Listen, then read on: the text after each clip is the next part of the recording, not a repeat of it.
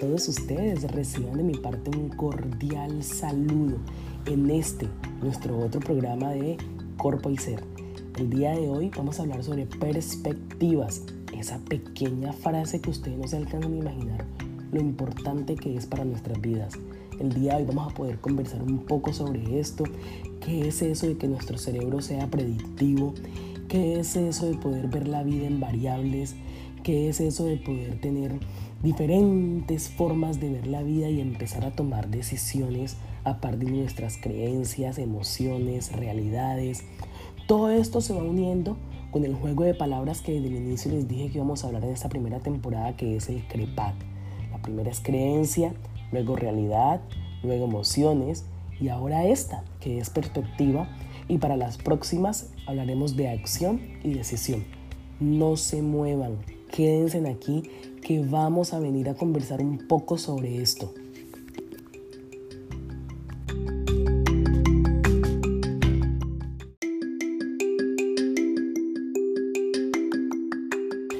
Bueno, y para continuar, creo que lo primero que tendríamos que hablar ¿qué es eso de la percepción. Recuerden que cuando nosotros empezamos a hablar del tema de creencias, que lo hablamos desde una mirada religiosa, pero también lo hablamos desde esa forma de que el cerebro cree sus propias estructuras mentales o se codifique, permite que su cerebro a medida de que ve, escucha, huele, degusta, él percibe la realidad y lo alimenta con las interpretaciones que él va creando al interior de su cerebro. Luego dijimos de que hay unas emociones y que esas emociones también tienen un tipo de codificación. Yo les pongo un ejemplo, una persona que lleva por ahí unos 10 años viendo telenovelas y entonces le dicen cómo debe llevar, por ejemplo, eh, la muerte de alguien, o si se enamora su cuerpo que debe sentir, o si le engañan cómo debe reaccionar, o si eh, mira cómo se debe comportar el hombre, entonces le dicen es que el hombre siempre se comporta así y se va por el mundo confirmando de que todos se comportan igual, porque entonces se ha visto como 20 novelas y las 20 novelas le han confirmado y le han creado su estructura mental. Aquí no voy a hablar en contra de las novelas, solamente quiero invitarlos a que pensemos de que una novela es escrita por varias o una persona en la cual entre todos se ponen de acuerdo en cómo quieren eh, representar el personaje. Sí, eh, a veces eh, también se hablan de que las novelas sirven para poder educar a las personas de cómo se deben comportar en sociedad y así se evitan de que se comporten de forma distinta y no puedan controlarla. También algunos conspiran y dicen que es una forma de control social. Pero bueno, no me voy a detener en eso. Solamente quiero hacerles ver que a veces tenemos codificaciones emocionales predefinidas por lo que vemos, ¿sí? Y porque confirmamos cuando crecemos o confirmamos a medida que vamos andando en este mundo que lo que vimos y lo que alguien nos contó o lo que alguien vivió y lo vivimos nosotros, entonces decimos, claro, es que con razón siempre pasa igual. Yo sí decía, yo sí soy boba, yo siempre me... Bueno, todo lo que nos decimos que a veces nos hacen daño. Luego está el tema de la realidad, hablamos de la realidad objetiva, la realidad subjetiva la realidad social. Toda esa información que la adquirimos en nuestro entorno hace que nuestro cerebro entre a predecir. Hay una teoría que hablan que es la teoría de la codificación predictiva y propone la idea de que el cerebro se encuentra constantemente haciendo predicciones sobre la realidad. La información no solo fluye desde los sentidos hacia los niveles superiores o demás, no. No es que usted vio y interpretó y automáticamente se da. No, a veces cuando nosotros hacemos codificación externa, también generamos una codificación interna. Por ejemplo, nos dijeron que para saber que estábamos enamorados teníamos que sentir mariposas en el estómago. Yo decía, pero yo nunca he sentido mariposas en el estómago y he estado enamorada. Entonces, no entendí esa parte. O nos dicen que cuando eh, vemos el amor, vemos una luz de él y lo conocemos en la oscuridad. Y entonces no vemos la luz, no vemos el faro que se le pone ahí. Entonces, como que, como así. Eh, o nos dicen, no, cuando esa persona te demuestra amor, tiene que regalarte chocolates. Y nos hemos dado cuenta que a muchas personas le han regalado chocolates y después las violentan. No entiendo. Entonces, todo ese tema de lo que recibimos en nuestro entorno, toda esa información que nosotros recibimos, que interpretamos, que codificamos tanto de forma exterior como de forma interior, va quedando en nuestro cerebro y le va generando y le va permitiendo al cerebro izquierdo de que genere una narrativa frente a lo que está viendo. Y a medida que va avanzando, cuando viva situaciones muy similares, ya su cerebro no va a reaccionar como algo nuevo o como yo no sabía que yo reaccionaba así, sino que va a reaccionar de acuerdo a lo que ya tenía codificado mentalmente. Es ahí donde empezamos a decir, por aquí no me voy a meter porque si me meto por aquí la consecuencia puede ser esta. Si me meto por acá la consecuencia puede ser esta. Pero si me meto por aquí, que es un tema nuevo, puede que pase esto o pase lo otro, pero ah, me voy a arriesgar. Eso es lo que yo les quiero hacer ver con ese tema de la perspectiva de que su cerebro predice, de acuerdo a las experiencias pasadas sobre lo que alguien nos dijo, aquí tiene que ver algo muy fundamental y es la autoridad. Es la autoridad. A veces creemos o consideramos que porque nos los dijo alguien que nosotros consideramos que es autoridad en la materia, ya, está. Sí, puede ser real, es real porque además que ha hecho algún proceso investigativo o ha tenido ciertas experiencias, pero también es muy variable porque cada quien codifica el mundo de forma distinta. ¿Qué se sugiere que se debe hacer? Que se tenga en cuenta esa experiencia y que esa experiencia te sirva a ti para que cuando vayas a tener que tomar una decisión, contemples esa experiencia de la persona, pero también te conozcas a ti misma y sepas cuál sería la chispa que tú le agregas a esa decisión de acuerdo a tu forma de pensar.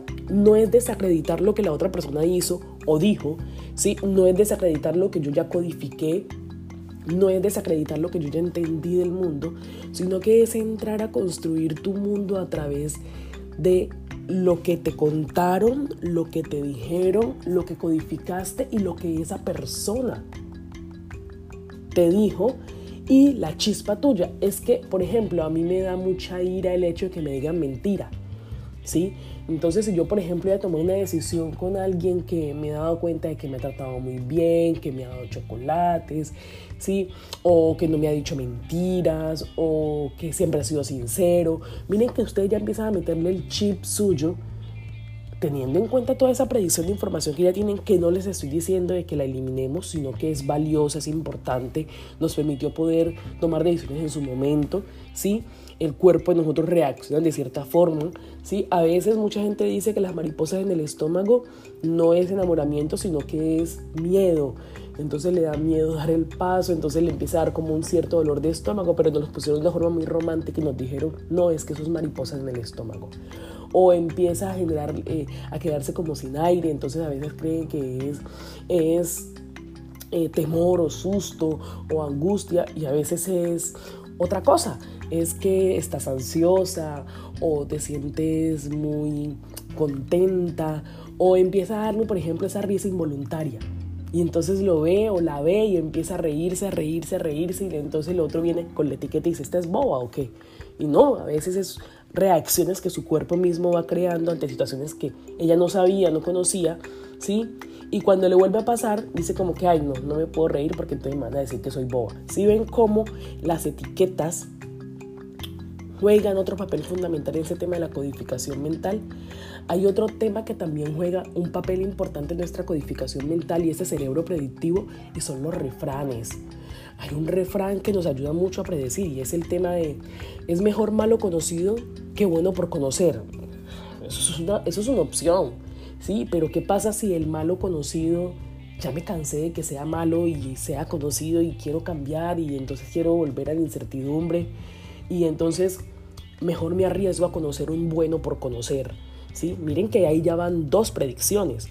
O cuando nos dice, hmm, cuando río suena es porque piedra eh, lleva, y cada quien le hace una interpretación. Y puede ser de que, y entonces puede ser que alguien te diga, no, es que cuando el río suena es porque las piedras, el río está muy bajito, entonces las piedras están ahí. Miren que los refranes a veces también se nos convierte como esa ayuda en ese cerebro predictivo, ¿sí? O a quien a buen árbol seco eh, se acerca, buena sombra lo cobija. Bueno, sí, eso puede servir para un tema de toma de decisiones. Mucha gente lo toma en su vida diaria o a veces trabajan tanto y dicen como que, ay, ya me merezco un descanso.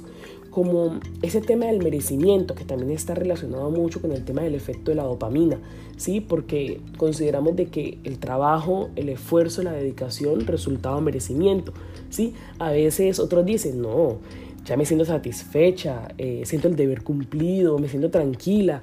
O a veces la gente dice, no, mi cuerpo está agotado, quiero descansar. Con todos estos temas que yo les he tocado en este momento, quiero ser muy puntual.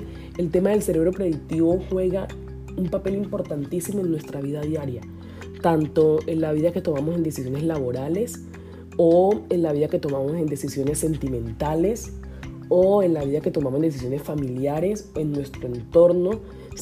Recuerden que es un factor fundamental también el tema de predecir de acuerdo a lo que hemos recordado o de acuerdo a lo que hemos ya vivido, que nuestro cerebro ya ha codificado, las reacciones que el mismo cuerpo nos da y todos esos temas que juegan un papel fundamental para que nosotros podamos ver la vida en perspectiva. ¿sí? No se vayan a ir que en el siguiente segmento, así como por arte de magia, ustedes van a poder, van a poder tener la posibilidad de empezar a ver la vida en variables y les voy a dar ciertos tips que nos compartió alguien por ahí que nos puede ayudar a predecir un poco sobre cómo ver la vida en perspectiva y cómo empezar a decidir a través de todo esto.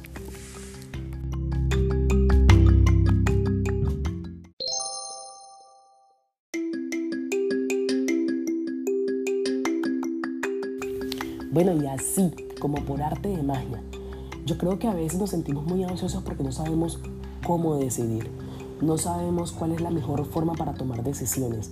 A veces decidimos de forma impulsiva, decidimos de forma heurística, decidimos de forma rápida.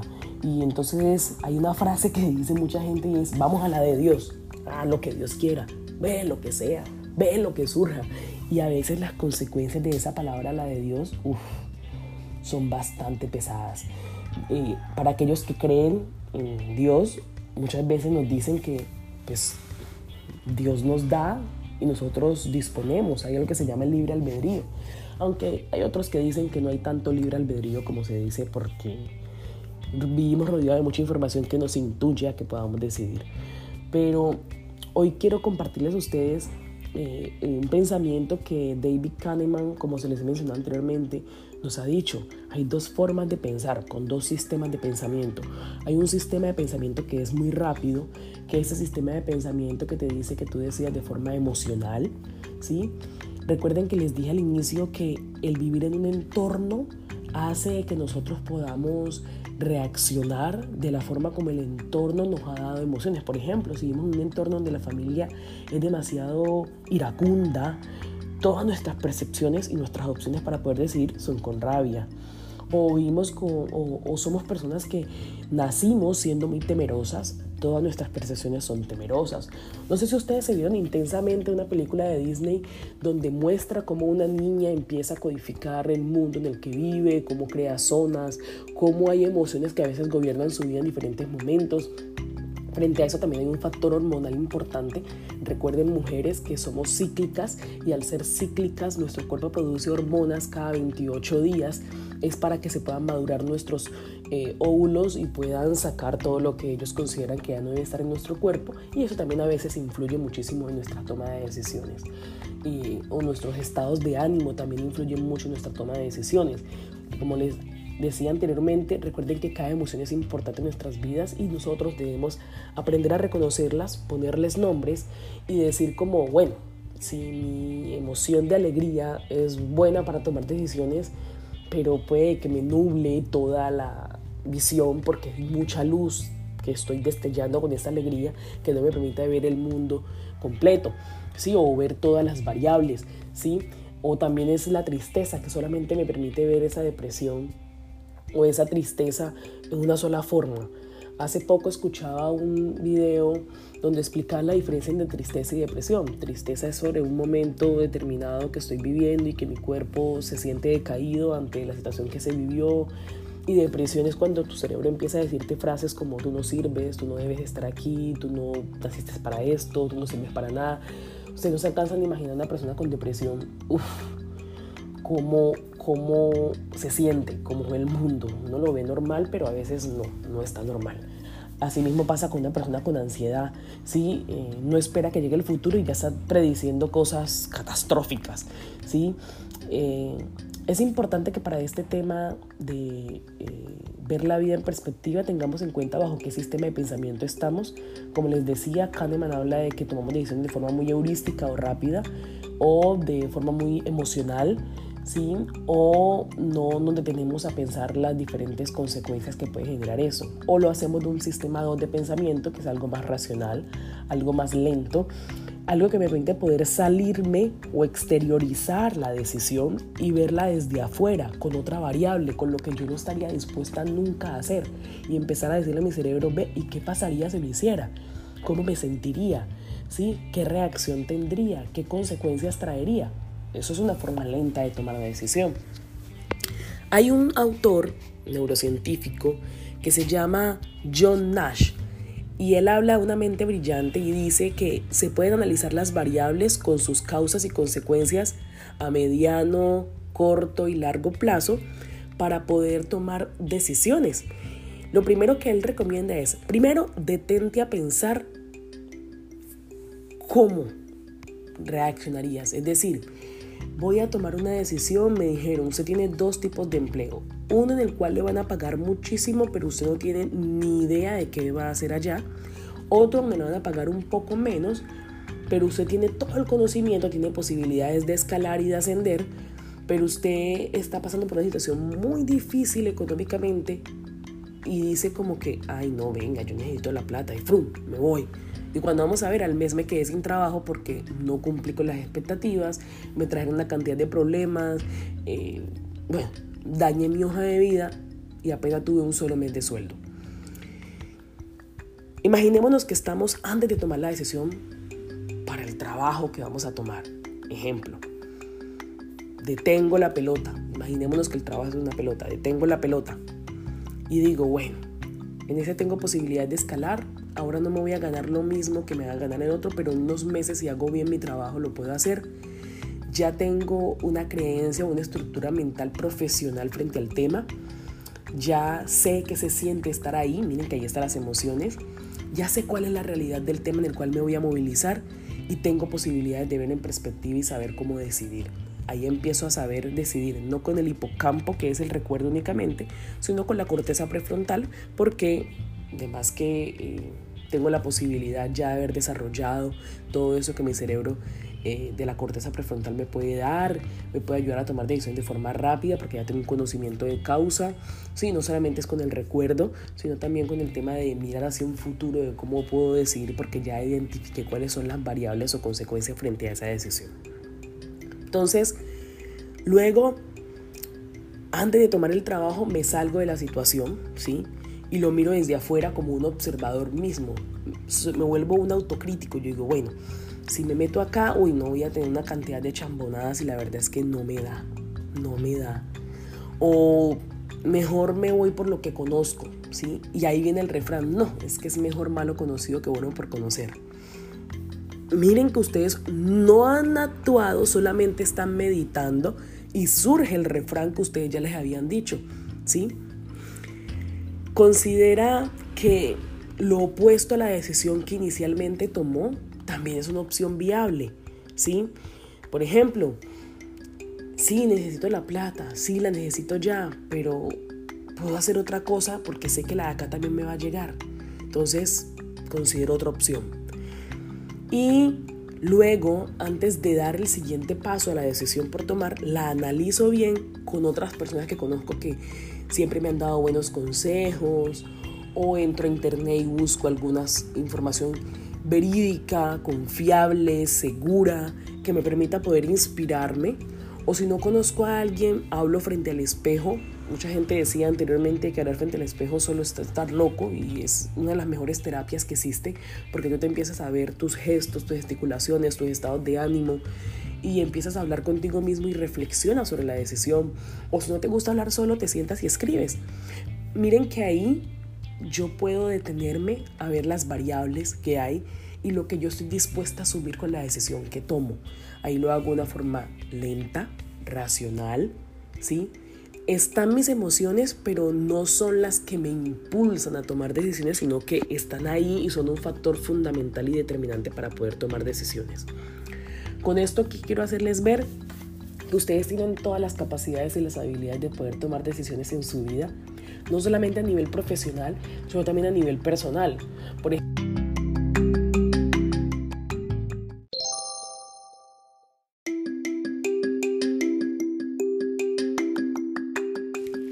Bueno, y para finalizar vamos a hacer un recuento de todo lo que hemos dicho hasta el momento. Recuerden que es importante tener en cuenta las creencias, bajo qué estructura mental estamos viendo la decisión que vamos a tomar. Luego identificar cuál es la realidad que nosotros hemos percibido. Recuerden que la realidad se da por lo que nosotros escuchamos o vemos o leemos, degustamos, más interpretamos. Luego está el tema de cuáles son las emociones que nos acompañan en esto, esas emociones que se codificaron ya sea por refranes o se codificaron por canciones o se codificaron por las novelas o se codificaron por el entorno. Recibimos codificación mental hasta de las mismas emociones genéticamente, ancestralmente, socialmente y eso nos hace ser quienes somos. Luego, en este espacio en el que estamos es empezar a ver la vida en perspectiva les recomiendo esas acciones que nos han compartido los neurocientíficos, como el del cerebro predictivo o John Nash, que nos pide que nosotros nos apartemos un poco de eh, esa percepción, de esa realidad que tenemos y con la cual nos vamos por la vida a veces confirmándola y empecemos a darle como esos juicios de valor que nos identifiquen como persona. Luego, también les recomiendo de que empiecen a pensar la vida en variables para que ustedes puedan empezar a decidir en un campo de opciones que ustedes mismos crean. Lo importante es que se sientan cómodos, que se identifiquen y lo más importante de todo esto, esto está vinculado a un derecho humano que tenemos todos, que es el libre desarrollo de la personalidad. Por muchos años nos han hecho creer que el libre desarrollo de la personalidad solamente está dentro de lo que queremos expresar, pero también las decisiones hacen parte de este derecho lo que nosotros queremos decidir a diario, desde que nos levantamos hasta que nos acostamos, desde que tomamos decisiones importantes, cuando tomamos decisiones personales o tomamos decisiones profesionales, no solo las decisiones sentimentales a nivel romántico son las que rigen nuestras vidas. También tomamos decisiones con nuestros amigos, con nuestros padres, con quién queremos ser, hacia dónde queremos ir, cómo queremos construir nuestra vida. Infinidades de opciones, todas las que a ustedes se les puedan ocurrir importante dentro de todo esto que tengamos en cuenta que vivimos en un entorno y al vivir en un entorno donde vemos a nosotros mismos. Dicen que el libre desarrollo de la personalidad se puede desarrollar hasta cuando se desarrolla el del otro. Tengámoslo en cuenta. Yo creo que hasta aquí podemos conversar sobre el tema de perspectivas o percepciones en la cual nosotros podemos escoger diferentes variables qué camino queremos llevar y que cada camino que nosotros escojamos trae sus consecuencias y la idea es poder ser lo que queremos ser y poder seguir construyendo ese camino de vida al cual queremos nosotros construir y vivir. Disfrútense en la vida, gócensela y verán que es muy, muy bonito construir su propia realidad de nivel consciente. Que tengan un feliz día, chao, chao, nos vemos en nuestro próximo episodio. Recuerden, vamos a trabajar sobre el tema de las acciones y por último hablaremos un poco sobre decisiones. No se vayan, continúen escuchando mis podcasts. La idea es que entre todos podamos compartir perspectivas frente a diferentes temas. Ahí están mis redes sociales, me pueden escribir, me encuentran en Instagram como Corpo y Ser y ahí pueden hablarme sobre lo que piensan sobre estos podcasts o si piensan que podemos hablar cualquier otro tema a través del CREPAD. Que tengan un feliz día, chao chao.